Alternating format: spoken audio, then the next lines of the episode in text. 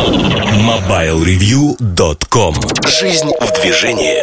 Всем привет! Вы слушаете 244 выпуск подкаста портала MobileReview.com Сегодня в выпуске.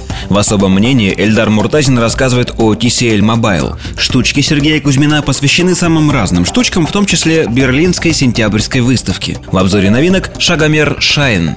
В кухне сайта речь идет о сказках.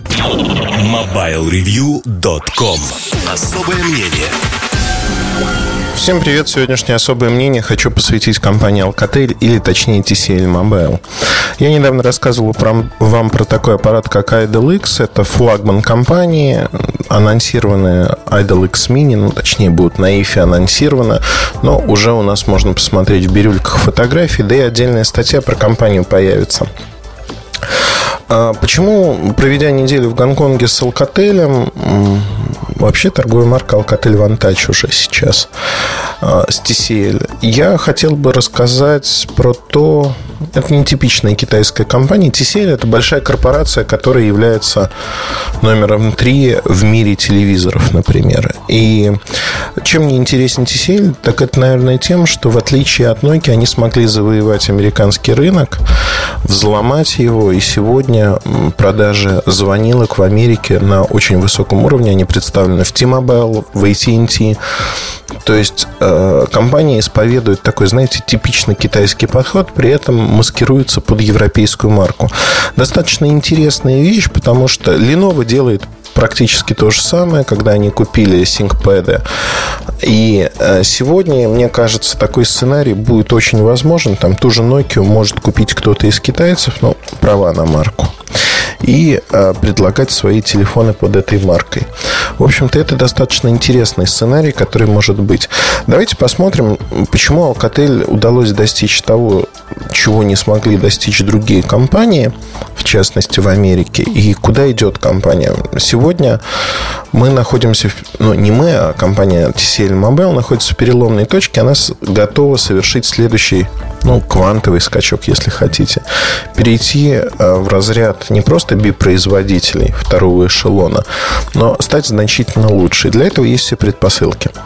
В 2004 году компания TCL купила марку Alcatel, мобильное подразделение, и, в общем-то, не разогнала людей, оставила многих людей на своих местах.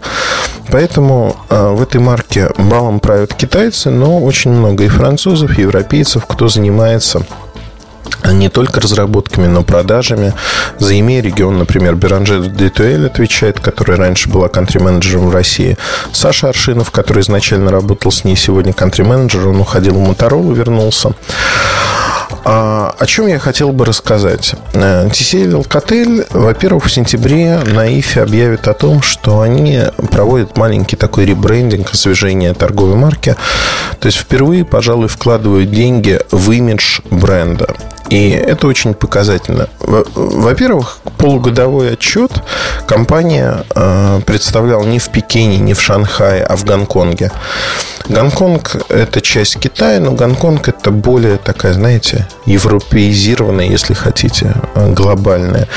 И выбор этого места для э, презентации Idol X, а также для отчета – это два разных мероприятия. Для квартального отчета за второй квартал и полугодия они не случайны. То есть, фактически, TCL Mobile хочет показать, что они ориентированы вовне. И это действительно а, правда, потому что если посмотреть сегодня на продажи за первые полгодие 2013 года, ну, например, давайте посмотрим на обычные звонилки на телефоны. К ним я вернусь немножко позже. Америка 53% занимает в продажах. Регион имеет 35%, Тихоокеанский регион 6%, Китай 6%. Посмотрим на смартфоны а, EMEA обратная ситуация. EMEA регион 51%, Америка 24%, Китай 11%, Тихоокеанский регион 14%.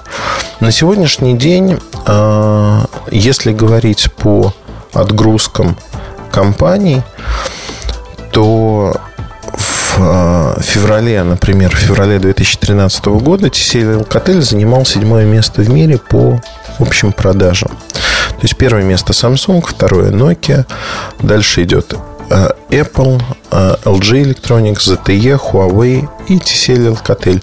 Для понимания просто, а, компания Sony Mobile занимает восьмое место. И доля TCL Alcatel 2%, а доля Sony Mobile 1,9%. При этом рост составил 14,9% по отношению к предыдущему году для TCL Alcatel. Растут и очень быстро.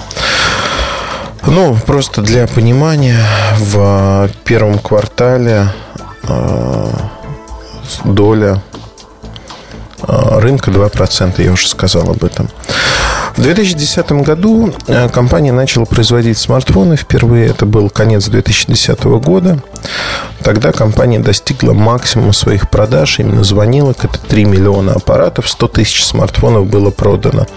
Затем последовал спад традиционный. И уже годом позднее, в четвертом квартале 2011 у компании продажи составили 3,2 миллиона. Казалось бы, ну, все то же самое. Но как они распределились? Звонилок было всего 2,6 2,6 миллиона и 600 тысяч смартфонов.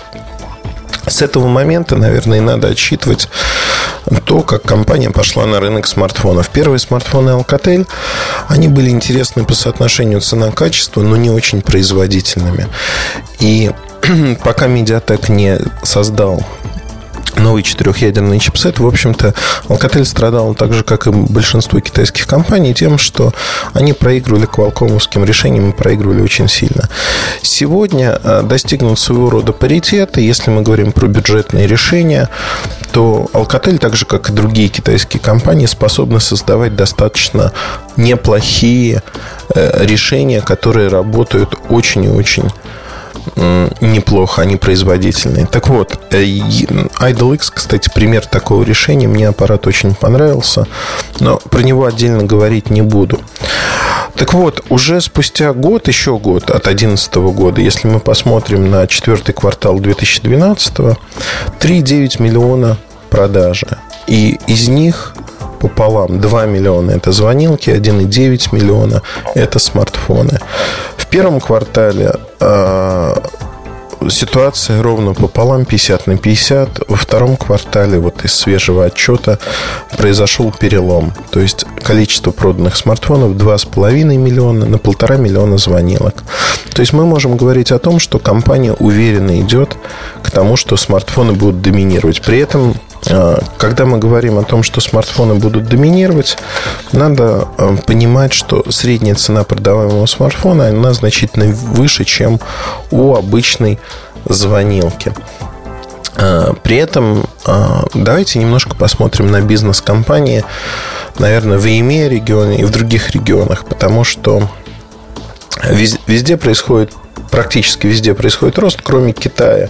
В Китае продажи а, упали на 33%, они были небольшими, с 800 тысяч аппаратов до 600 тысяч, и а, средняя цена падает продаваемого. Конкуренция в Китае очень высока. Поэтому на сегодняшний день, а, если мы говорим о том, где развивается бизнес TCL Mobile, Alcatel, то это вне Китая. Это очень важно понимать. Компания идет э, в операторский бизнес, предлагая дешевые решения, вот те самые звонилки. Общаясь с э, топ-менеджерами компании, я услышал хорошую фразу, которая мне понравилась. Nokia, уйдя из этого сегмента, э, убрала фокус у Samsung. Samsung перестал производить конкурентные решения по отношению к Nokia. И а, образовалась ниша, в которой вот эти звонилки востребованы операторами, но их нет в больших количествах.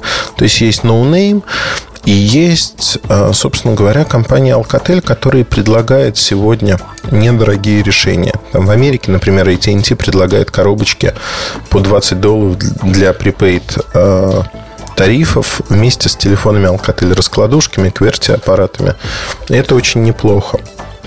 Если говорить сегодня, основная цель а, имея уже отношения, основная цель TCL Mobile, имея уже отношения с операторами, расширить свой бизнес очень сильно а, представив а, новую парадигму, то есть переход на смартфоны, поставки смартфонов в каналы. И здесь сегодня мы имеем все возможности для того, чтобы увидеть этот взлет.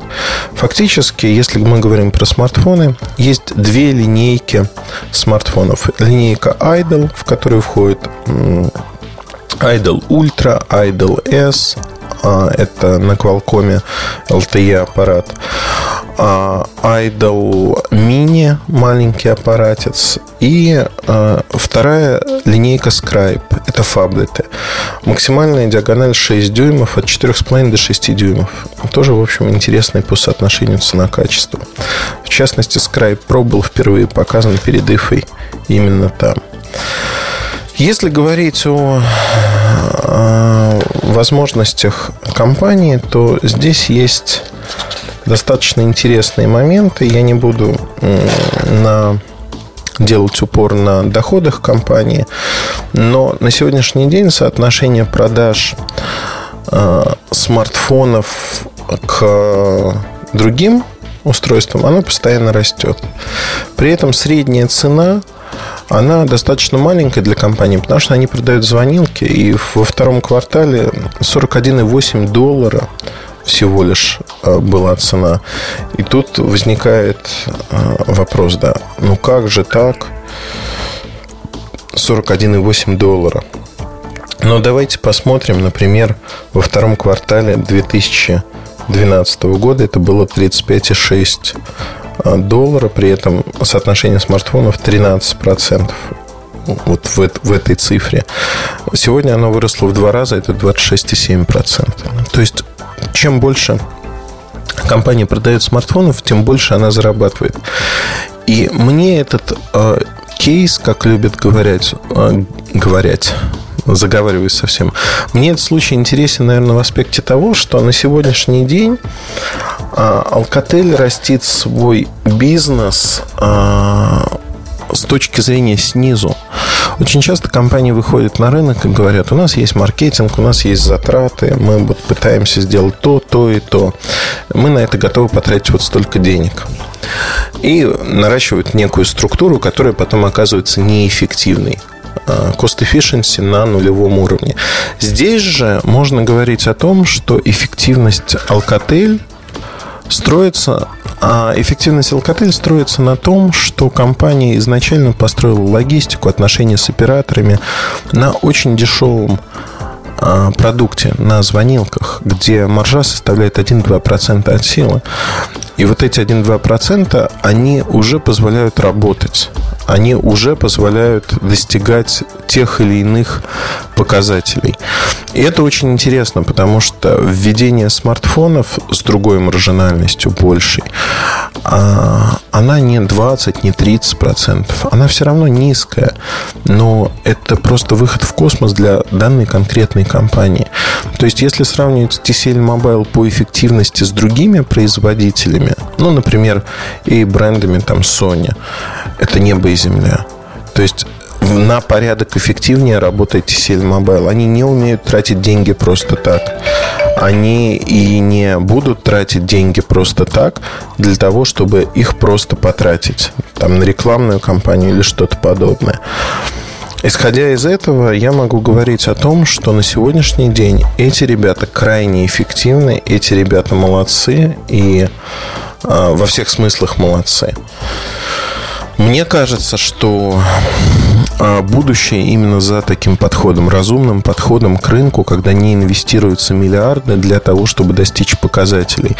Это с одной стороны, не гарантирует быстрого взлета, и нужно каждый раз доказывать, что ваш продукт интересен, что он хорош, и соотношение цена-качество а, достаточно хорошее. Но, тем не менее, да, эти ребята пытаются развиваться. Сегодня они а, создали дизайн-центр, который делает их отличительными от других. Они пытаются комплектовать свои телефоны изначально бандл, то есть в комплекте с телефоном идут аксессуары, которые не надо покупать отдельно. То есть за те же деньги вы получаете аппарат, в котором есть какие-то отличительные способности. Э, надо разумно подходить, то есть это не самая дешевая цена. Идеология, философия TCL Mobile отнюдь не в том, чтобы дать самую дешевую стоимость на ту или иную вещь. Идеология в том, чтобы сделать эти аппараты приятными по соотношению цена-качество и дать какие-то дополнительные фишки, в том числе дизайн, например. Да? Дизайн, материалы, чтобы аппараты выглядели интересно. А, поэтому ищут компоненты, которые могут быть интересны. Ну, вот на примере Idol X, эксморовская матрица 13 мегапикселей от Sony. Другое дело, что она снимает, потому что софт-алгоритмы не очень хорошие снимает, не так хорошо, как там на Galaxy S4 или других аппаратах. Но, тем не менее, это направление правильное. А, экраны от Japan Displays с нулевым но это не 0, там 2 миллиметра с чем-то, это рамка вокруг экрана, она очень маленькая. То есть вот это все, это попытка подбора компонентов, дать дизайн, дать аксессуары, все в одном комплекте по достаточно конкурентной, хорошей, интересной цене. Вот такой подход, он мне нравится, импонирует, потому что люди опираются на реальные числа, то есть они не вкладывают, как Nokia, например, миллиарды долларов, миллиарды евро в то, чтобы продвигать то, что не нужно рынку. Они очень четко слышат, что рынок хочет получить и очень четко заполняют эти ниши. Поэтому, на мой взгляд, тут есть, в общем-то, э, определенные достижения, и мне они нравятся. Ну, скажу откровенно, да, мне вот нравится подход. Люди живут посредством, люди развиваются э, постепенно, они не пытаются рвануть в космос сразу, они не пытаются сделать что-то, знаете, не постепенно. А в будущем году, в 2014 году, э, компания представит, ну, наверное, полный аналог Sony Xperia Z в защите IP67. Ну, просто посмотрите на Idol X сегодня и увидите продукт, который будет в будущем. Этот продукт будет в начале года, в феврале представлен, в марте, в апреле появится в продаже. При этом цена от Xperia Z будет значительно более низкой. А, фактически мы говорим о том, что в два раза будет отличаться цена. На мой взгляд, это неплохо. Да? Кто-то может сказать, ну вот Xperia Z можно купить сегодня. Но в феврале будущего года вы ее все равно за такие небольшие деньги не купите. Это будет другой продукт с некими фишками, программными, аппаратными. Вот это подход TCL Mobile. Чтобы не раскрывать там все тайны, назовем это так, или подробно не рассказывать о многих моментах, которые я рассказал в статье, на сайте TCL Mobile, их позиционирование, стратегию. Я на этом остановлюсь. Надеюсь, что я вас заинтересовал, потому что это бренд, на который стоит посмотреть внимательно. По их пути могут пойти другие производители китайские. Другое дело, что им придется пройти больший путь. TCL э, 10 лет назад почти вышли в этом направлении. И сегодня их работа приносит плоды. Это всегда приятно, когда кто-то работает упорно, тяжело и в итоге получает те или иные вещи, то есть получает возможность э, стартовать куда-то. Одним словом, я очень советую посмотреть на эту компанию внимательно, на ее продукты, потому что в ближайший год она явно сделает рывок в а, числе продаваемых устройств, в их качестве, в том, как она может влиять на рынок. Это долгая дорога, но уже сегодня есть все предпосылки для того, чтобы компания росла и росла достаточно бурно. На этом все. Спасибо, что вы были с нами, с подкастом Mobile Review. С вами был Ильдар Муртазин. Удачи, пока. MobileReview.com Штучки Добрый день, дорогие друзья. Штучки. Очередной выпуск. А, сегодня хочу с вами поговорить по поводу ряда анонсов на выставки в Берлине.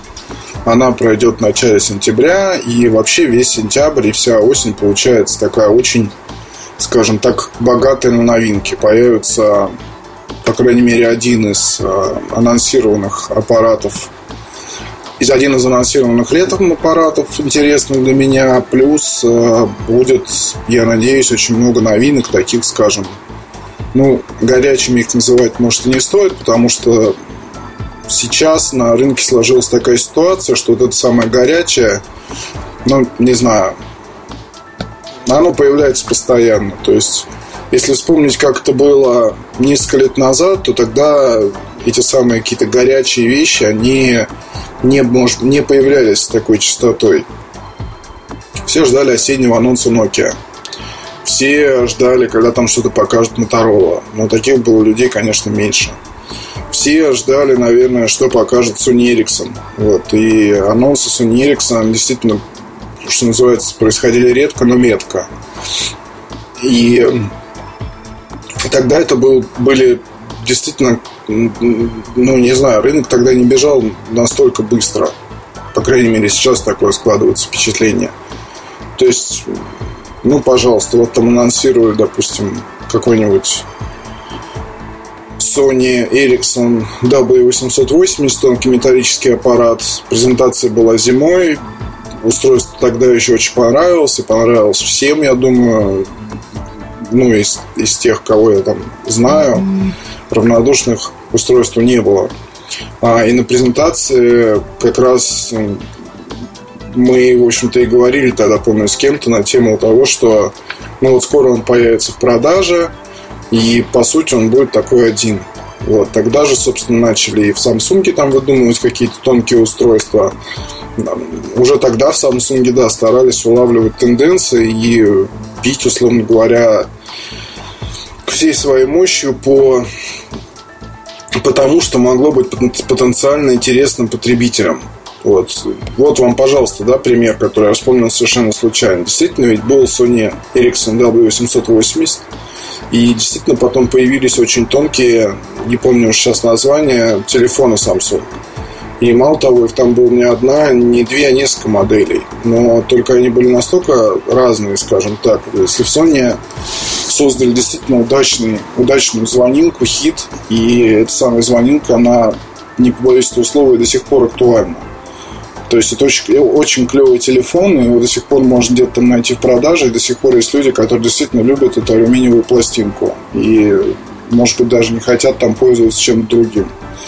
Вот, вот на полном серьезе говорю, если не надо было там, не знаю, не было бы там, условно говоря, потребности в социальных сетях и всем вот этом вот замечательным вещи, а нужно было что-то только для звонков, вот сам бы, наверное, до сих пор бы ходил с этим самым W880. W890 это была уже совсем другая история, и, на мой взгляд, не самая интересная, потому что 880, да, вот это был, конечно, была гениальная штука совершенно. И вот эта горячая новинка, вот если вы вспомните, да, тогда жизненный цикл у аппаратов действительно был больше, казалось бы. Вот сейчас в эпоху каких-то там совершенно накрученных, совершенно с порой с выдуманными тенденциями, достаточно порой даже странных устройств, типа там, я не знаю, Samsung Galaxy Note, казалось бы, да, неужели будет спрос? Так мало того, что есть спрос, так еще и к тому же пользователю, допустим, первого поколения тут же переходят на второе, многие, многие, на второе поколение Note, когда он появляется, с второго переходит на третье, зачастую, да, между этими обновлениями год, но в промежутках владельцы Note еще стараются попробовать что-то еще. И я даже сейчас здесь говорю не про эту прослойку, там, то, что раньше называлось теча, а сейчас я вообще не знаю, как называть этих людей. Просто те, кто очень часто меняет свои там смартфоны или скачет с операционной системы с одной на другую, пытаясь найти для себя что-то что-то самое лучшее или самое оптимальное. Возможно, для этого есть тьма. Наверное, потому что сейчас э, какие-то вещи действительно стоят дешевле. И выбор, с одной стороны, меньше, потому что меньше компаний, ну, скажем так, трендсеттеров присутствует у нас на рынке. Раньше это была Motorola, раньше это была, там, не знаю, и Nokia, как самый огромный, наверное, поставщик тенденций самых разных рыночных. Сейчас не могу сказать, что это так.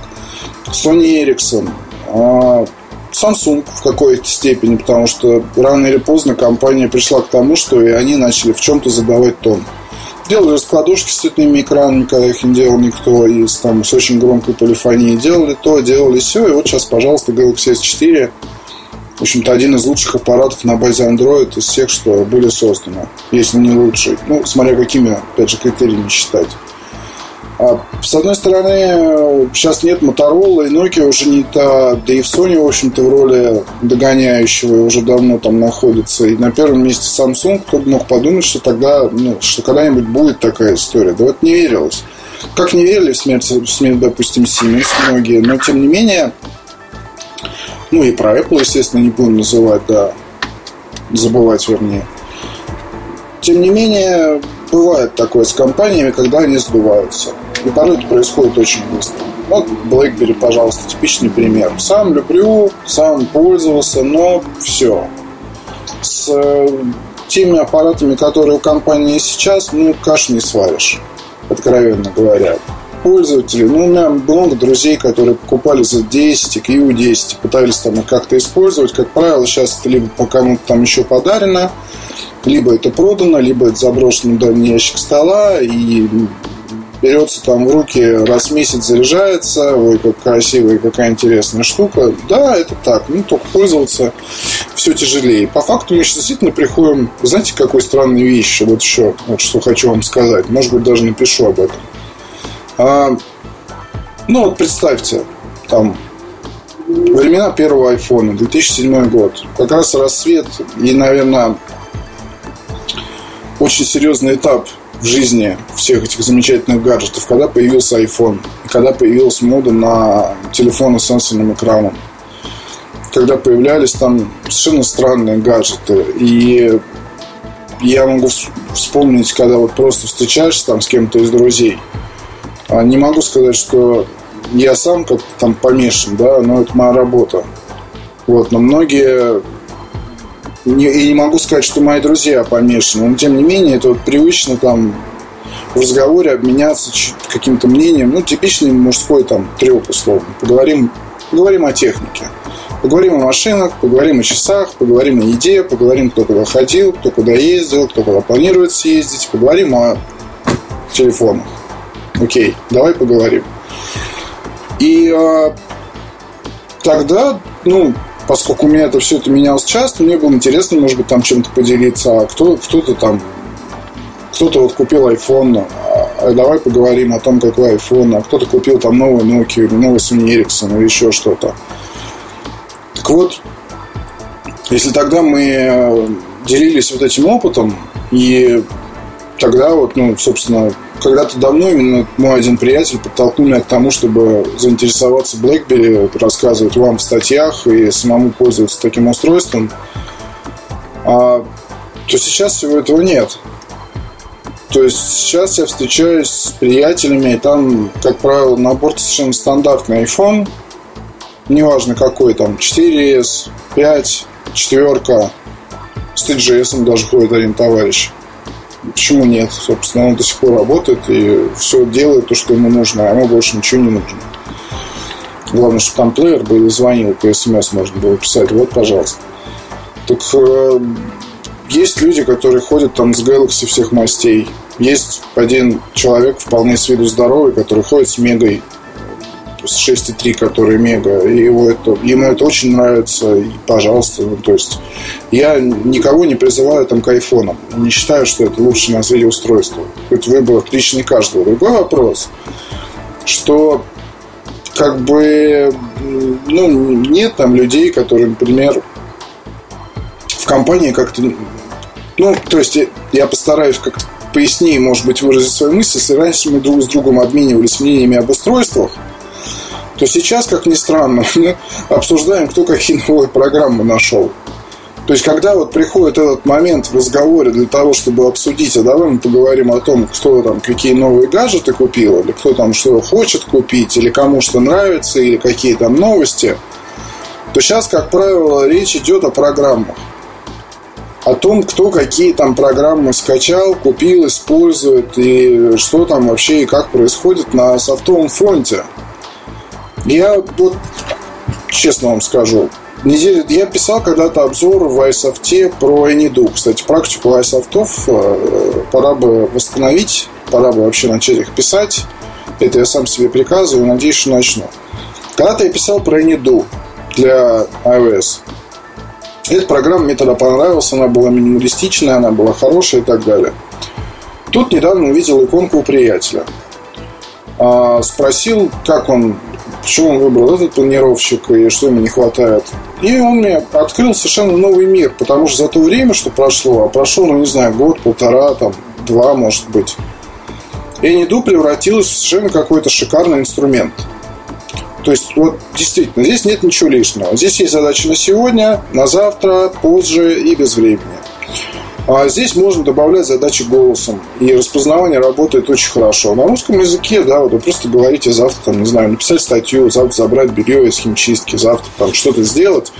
И все это, как правило, распознается очень хорошо. Ну, если не там не какие-то совершенно сложные вещи вы пытаетесь программе объяснить. А Здесь есть э, синхронизация там, с чем-то, я не знаю, я не пользуюсь, а, с расширением в Chrome.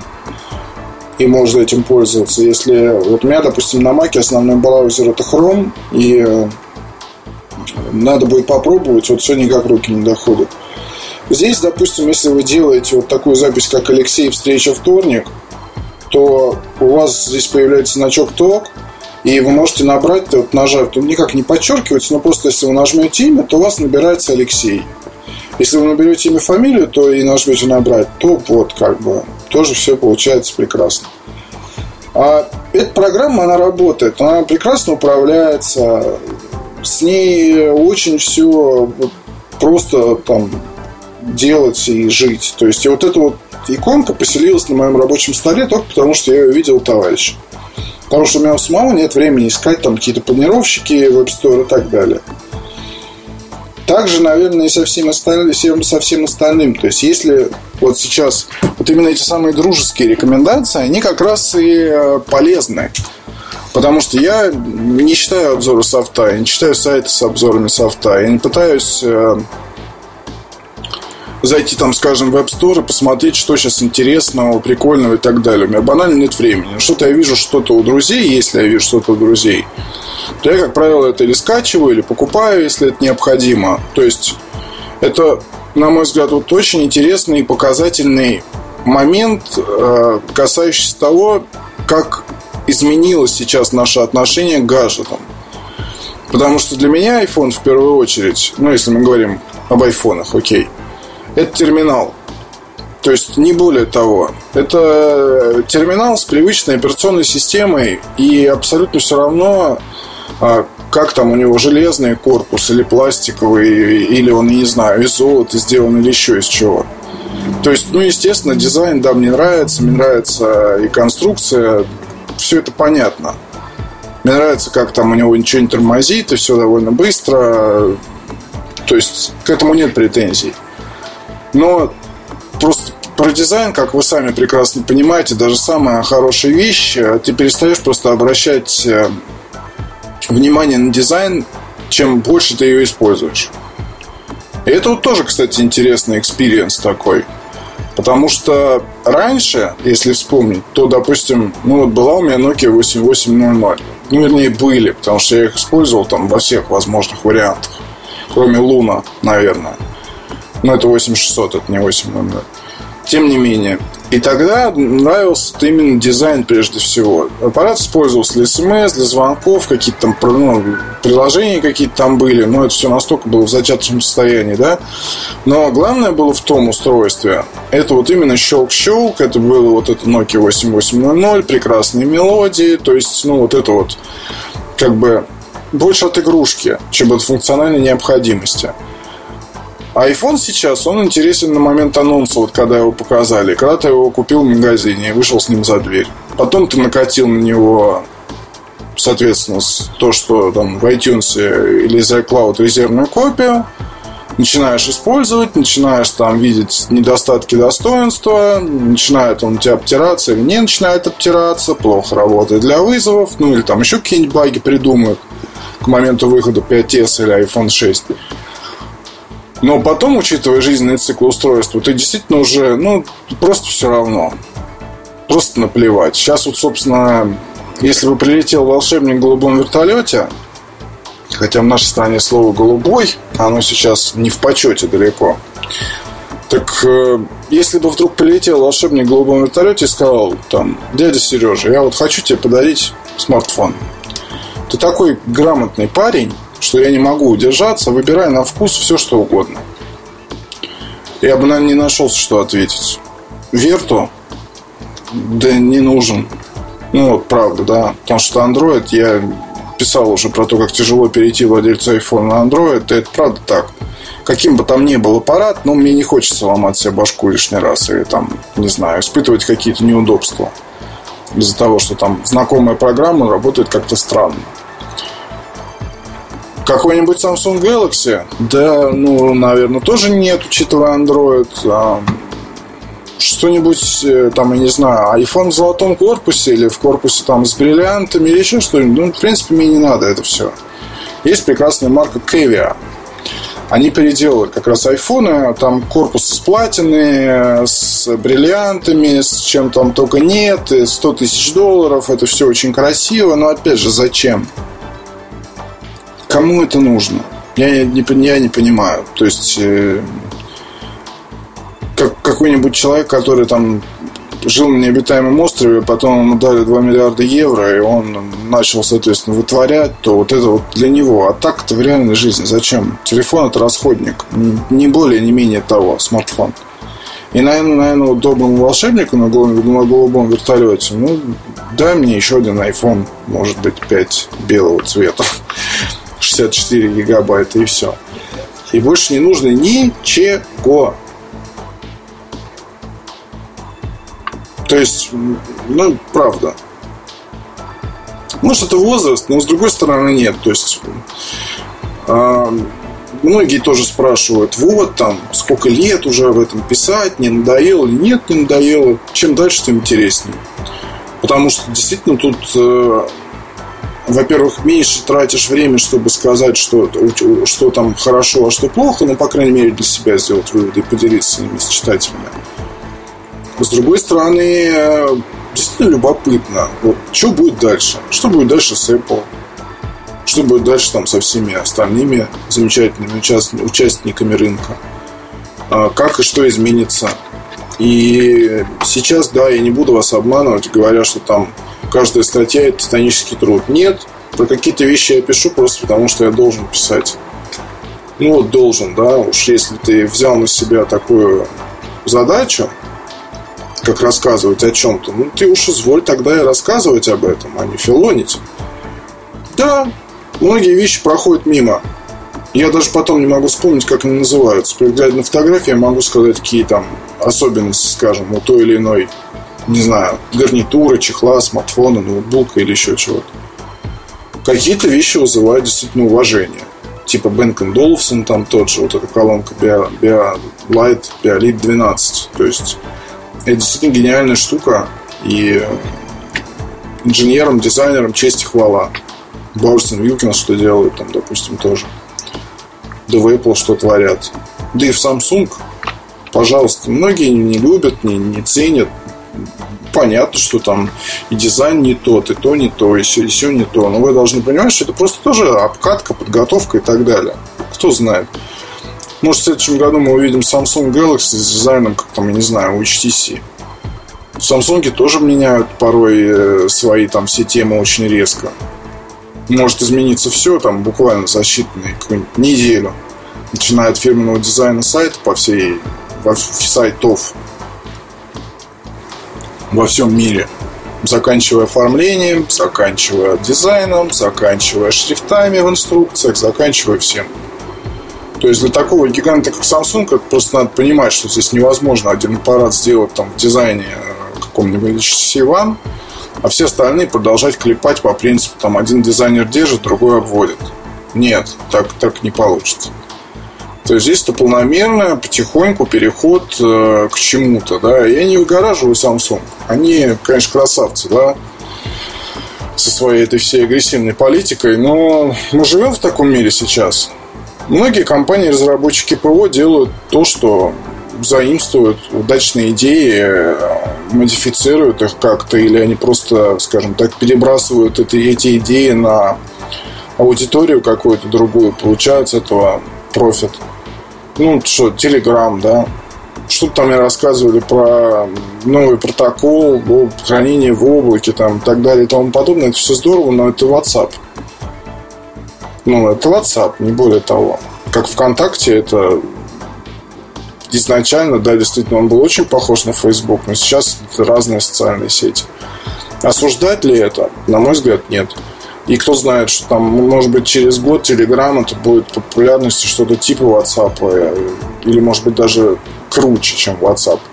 кто знает, какие там будут функции, как изменится дизайн и так далее. То есть в наше время порой невозможно создать что-то свое, не украв чужое. И об этом мы тоже не раз писали на нашем замечательном ресурсе. Но, опять же, люди порой не хотят думать и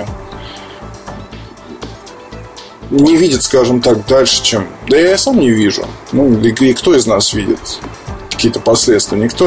Ванг нету. Вот. Но надо понимать просто, что как оно все работает. И понимать сложно.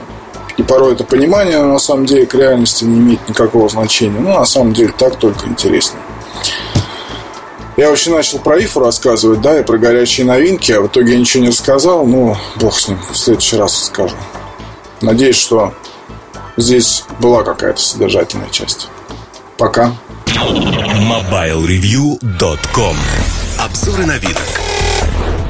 Всем привет! Сегодняшний обзор я хочу посвятить еще одному умному шагомеру. Не секрет, что я использую Fitbit Ultra.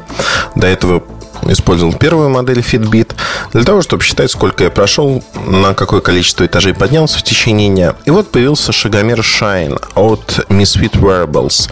Misfit переводится как отбросы, самые такие, знаете, качественные. Есть, ну или отморозки, если хотите. Есть э, примерно такой же сериал с тем же самым названием «Британский Misfits». Э, в общем, там сериал про сверхспособности, которые после того, как молния ударила, появились у ребят, которые являлись теми самыми отбросами. Но корейская компания Misfit Wearable Corporation, она является типичным стартапом, который произвел, в общем-то, э, простую вещь, а именно э, шагомер в алюминиевом корпусе, который работает от обычной литиевой батарейки до 4 месяцев, как они заявляют. И, в общем-то, его можно одеть на руку или есть клипса магнитная, э, которая одевается куда угодно, там, на рубашку, на карман брюк. Достаточно удобно. А никаких экранов. Два раза постучите по крышечке алюминиевой, такой темно-серый алюминий, бока э, светлые, видно, что это металл. Очень тоненькая, классненькая. Советую посмотреть обзор на сайте или видео на YouTube-канале нашем. Там, в общем-то, видно, насколько это классная штука. А вот этот кругляшок, его можно носить на руке, потому что есть резиновый такой в общем-то, ремешочек, в который она одевается.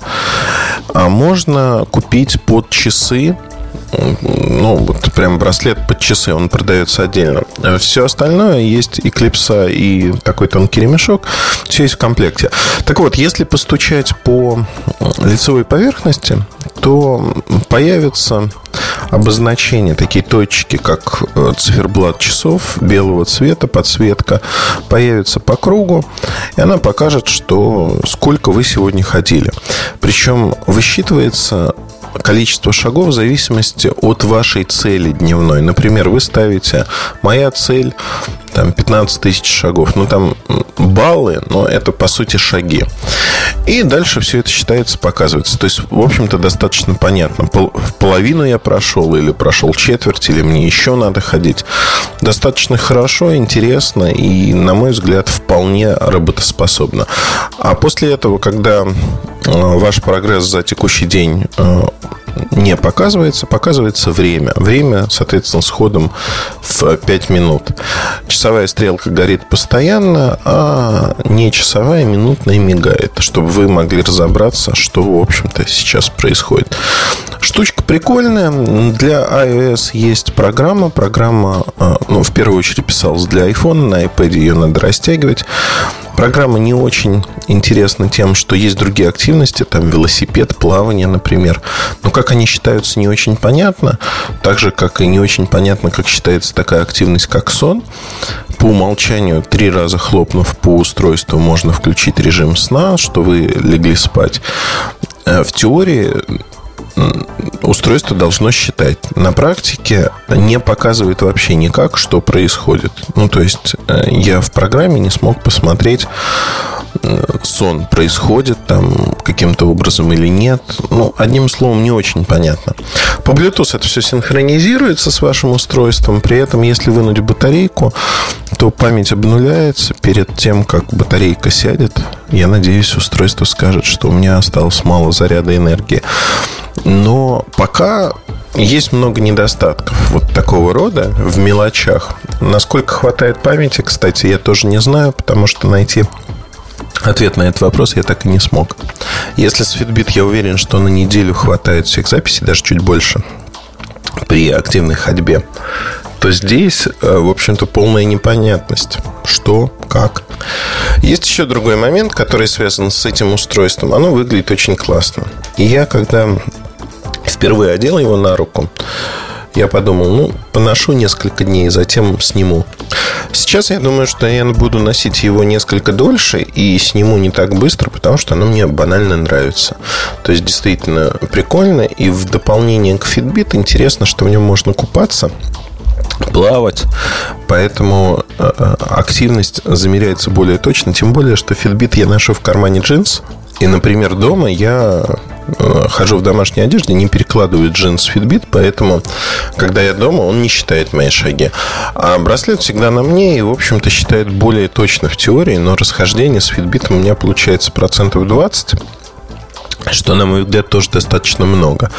То есть э, подвирает. Но тенденцию, тем не менее, показывает правильно. Потому что я всегда говорю, сравнивать шагомеры между собой дело бесполезное.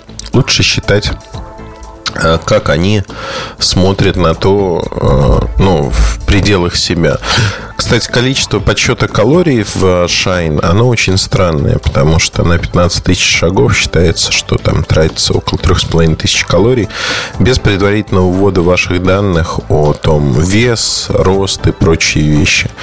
То есть э, софт здесь не доработан, откровенно. То есть это такая сырая заготовка, которая появилась и уже продается. Сколько стоит это устройство? Я покупал его в Гонконге за тысячу местных долларов, что в переводе на рубли примерно четыре с половиной тысячи рублей. Ну, четыре триста, четыре пятьсот. Вот так. Вполне э, одинаково с другими э, шагомерами, Jawbone Up, Flex и тому подобными. На мой взгляд, преимущество именно этого заключается в том, что можно купаться. Можно купаться с ним, и это, это действительно большое преимущество. А, коротко вот так. Посмотрите обзор на сайте. На YouTube-канале есть видео, и вы сможете, в общем-то, узнать, что из себя представляет это устройство. Удачи, хорошего настроения. С вами был Эльдар Мутазин. До новых встреч. Пока. MobileReview.com Кухня сайта. Всем привет. Сегодняшнюю кухню сайта я хочу посвятить сказкам, историям, романам, если хотите. Но я буду говорить не о построении этих произведений, а скорее о том, что происходит в нашей сегодняшней жизни. Кто-то посчитает этот подкаст политическим, он отнюдь не политический. Я хочу поговорить о, о той политике, ну, вольно или невольно, которая нас окружает и влияет на нашу жизнь. Сегодня, э, знаете, мне очень нравятся слова одного из священников, который э, попал в Дахау. Он говорил так.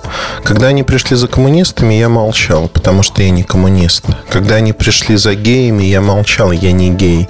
Когда они пришли за радикалами, я молчал, я не радикал. Когда они пришли за мной, уже не было никого, кто бы мог меня защитить. На сегодняшний день я очень далек от политики, еще раз хочу подчеркнуть, и не считаю правильным использовать э, Mobile Review как трибуну для каких-то политических воззрений. Каждый имеет право на свои воззрения, ошибки, выбор тех или иных кандидатов и прочее, прочее. Ни, никаких призывов к голосованию не будет. Я просто хочу обратить ваше внимание на то, что во всей литературе недавно меня эта мысль посетила. Она, в общем-то, очевидная, банальная, лежащая на поверхности, но тем не менее. Во всей литературе всегда есть борьба с неким злом, и э, герой всегда проходит через какие-то пертурбации. То есть вот он борется со злом, ему тяжело, а, на его долю выпадают те или иные испытания. И, в общем-то, ну, ты читаешь и наслаждаешься, как человек прошел через эти испытания. Хотя, если экстраполировать это на нашу жизнь, в общем-то, ничего не изменилось. Меняются времена, но обстоятельства остаются теми же самыми. Зло также существует, как и существовало тогда. Другое дело, находим мы в себе силы и возможность бороться с ним. Не победить окончательно. Да? Победа добра над злом – это вещь совершенно нереальное. Но сократить количество этого зла вокруг нас и в нашей жизни. Я считаю, что то, что сегодня происходит, оно за пределами моего понимания. То есть, если прочитать «Замок» или «Процесс Кавки», то это примерно то, что мы видим в нашей жизни, то, что окружает нас сегодня. Это несколько пугает, честно скажу. Пугает э, из-за того, что мы погружаемся в совершенно абсурдную ситуацию, в абсурдную страну, э, где принимаются очень абсурдные решения, противоречащие логике, здравому смыслу и тому подобным вещам. Меня, знаете, можно молчать, когда э, вы не понимаете, что происходит. Но когда вы понимаете, что происходит, и молчите, и не пытаетесь выступить против этого, это называется соглашательством. И зло, собственно, и творится, когда хорошие обычные люди просто молча отводят глаза и соглашаются с тем, что это должно произойти.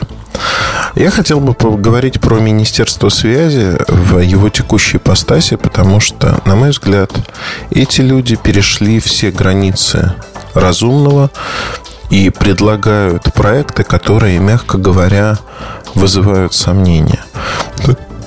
С политической точки зрения эти проекты, возможно, интересны для того, чтобы выслужиться перед текущей властью, перед э, конкретно Владимиром Путиным. Но с точки зрения жителей страны эти проекты вызывают отторопь. И я считаю, что на фоне происходящего сегодня это ну, вещи, которые нельзя делать. Не просто нельзя делать, а это прямое неприкрытое зло, которое ведет к огромному количеству последствий, де-факто созданию условий для э, контроля, перлюстрации, цензурирования того, что происходит в интернете. Идея утопическая, но э, идея противоречит свободному рынку, вообще противоречит всему, что мы знаем. О чем я говорю?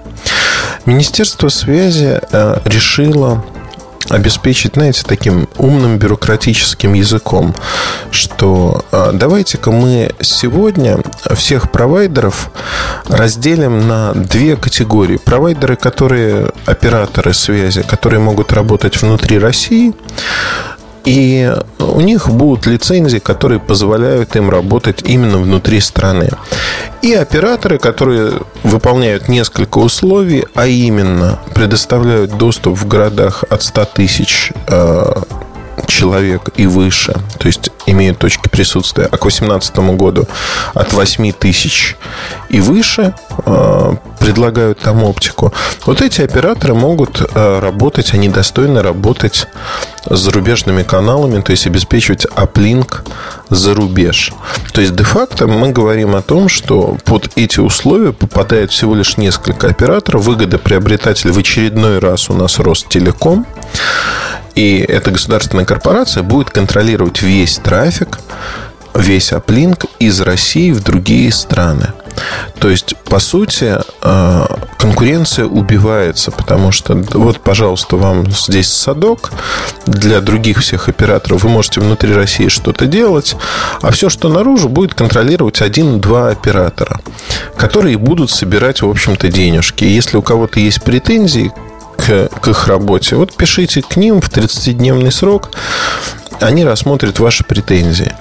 То есть создается неконкурентная среда, в которой преимущество заведомо получают одна-две компании. Знаете, я не знаю, как назвать. Это не глупость, это преступление против э, российского народа я не преувеличиваю. То есть, вот если можно наклеить ярлык «враг народа», то в Министерстве связи сегодня в силу и в угоду а, политической конъюнктуры принимают решения, которые делают Россию, отбрасывают Россию на многие годы назад. То есть фактически мы пытаемся сегодня в очередной раз закрыть Россию от внешнего мира. Да, мы не конкурентны, но мы не конкурентны на рынке инфоуслуг по одной простой причине, что у нас есть Министерство связи, которое не выполняет свою работу. У нас есть чиновники, которые пыжатся рассказывать про инновации, но не умеют их делать, не умеют их вводить в жизнь, не умеют проводить. Я не вспоминаю Сколково и тому подобные проекты, в которые вкачиваются миллиарды. Я говорю о том, что, знаете, я вот сейчас это говорю и понимаю, что во мне клокочет такая холодная ярость. Холодная ярость от того, что какие-то люди, не очень понятные мне, непонятные мне по их посылу, непонятные, почему они позволили себе вообще выдвинуть такой идиотский проект. Я э, бываю резок в своих суждениях, но сейчас, мне кажется, это недостаточная резкость. Потому что сегодня для меня, для моих детей, для вас всех пытаются в России создать этакий концлагерь в интернете. Концлагерь, из которого можно выходить только через разрешенные калитки, обмениваться информацией только разрешенными способами. При этом текущее положение дел, оно типично для любой страны, когда есть свободный рынок, есть операторы, которые умеют строить каналы, они умеют договариваться с зарубежными партнерами и умеют выставлять цены. Есть конкуренция, цены меняются. Поэтому рынок развивается, рынок диктует стоимость услуги. Если этого не будет, то на сегодняшний день мы получим то, что цены будут расти, цены будут высокими и прочее, прочее. При этом я уверен, что если дойдет до народного возмущения, когда многие люди узнают об этом, и будут понимать, к чему это ведет, если другие разжуют, что происходит, собственно говоря. Вот если это понимание возникнет, то в Минсвязи скажут, ну вы что, нас неправильно поняли, это вообще проект. Это проект, который не будет реализован или будет реализован не так. Ну, поторопились, неправильно оттрактовали то, что мы делаем. Знаете, я знаю таких проектов множество, которые по совокупности создают очень неприглядную картину того, что делает Министерство связи. Министерство связи сегодня превратилось в проститутку, обслуживающую политические интересы э, правящих э, людей, но при этом обслуживание этих политических интересов происходит не так, что Владимир Путин говорит, вот я хочу сделать, чтобы было в стране вот так. Он этого не говорит. Они пытаются, знаете, услужливо угадать, а что бы правитель хотел увидеть. И вот эта угадайка, она приводит вот к таким последствиям. Я понимаю, что министерство принято критиковать, там еще что-то говорить. Но тут уже нет места для критики. Потому что эти люди перешли Рубикон, они перешли черту. Они замахнулись на нашу с вами свободу. Вот не побоюсь этого слова. Нас пытаются загнать сегодня в бараки. И если мы просто смолчим и скажем, что ребята, мы привыкли жрать баланду, мы привыкли жить в бараках, давайте. Тут хорошо, тут приятно, тут тепло, ветер не дует. Будем как в Дахау заправлять э, наши постели, и чтобы на миллиметр не отличалось покрывало от соседа, потому что иначе будет наказание. Мы готовы на это. Сегодня принимается огромное количество репрессивных законов относительно интернета и новых технологий. Репрессивных в том аспекте, что ФСБ получает возможность не просто следить за нами, но наказывать за любые прегрешения. То есть э, прав у нас как таковых нет. У нас есть право ошибаться и быть наказанными за это. Я подчеркну, любой человек сегодня фактически имеет всю возможность быть наказанным за то, что он сделал что-то неподобающее. Под неподобающим я могу, например, сказать, что будет считаться выход на свой блог на зарубежном хостинге.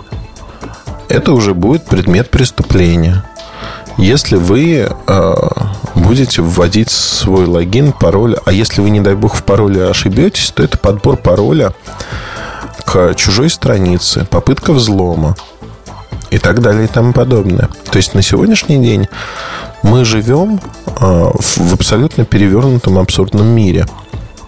И люди, которые создают этот мир, они не раскачивают лодку. Знаете, вот если бы произошла революция или смена власти, а, я уверен, что эти люди, они хорошие приспособленцы. Они, они бы сказали, вот мы раскачивали вот так лодку, мы боролись с системой, мы что-то делали. Но это все вранье. Правда заключается в том, что это очень слабые люди, которые не способны на то, чтобы создавать работающие системы, они не способны этого сделать. И они создают системы, которые не работают. Они отрицают рынок, потому что рынок им чужд. Им чужды идеи свободного рынка. По одной простой причине. Они не дееспособны на этом рынке. Они его боятся, потому что они понимают, что будь конкурентная среда, они бы проиграли моментально. В силу того, что они не умеют делать свою работу хорошо. И мне очень стыдно за них. Мне стыдно то, что а, на моих глазах происходит вот это. Ну, правда стыдно.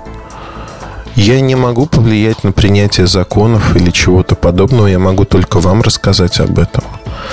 Я рассказывая об этом, считаю, что если вы, в свою очередь, расскажете о том, что творит Министерство связи, и поищите проекты вот этих законов о операторах, а, которые могут работать с зарубежными ресурсами, аплинк иметь, э, и прочитаете сами. Я не призываю вас верить мне на слово.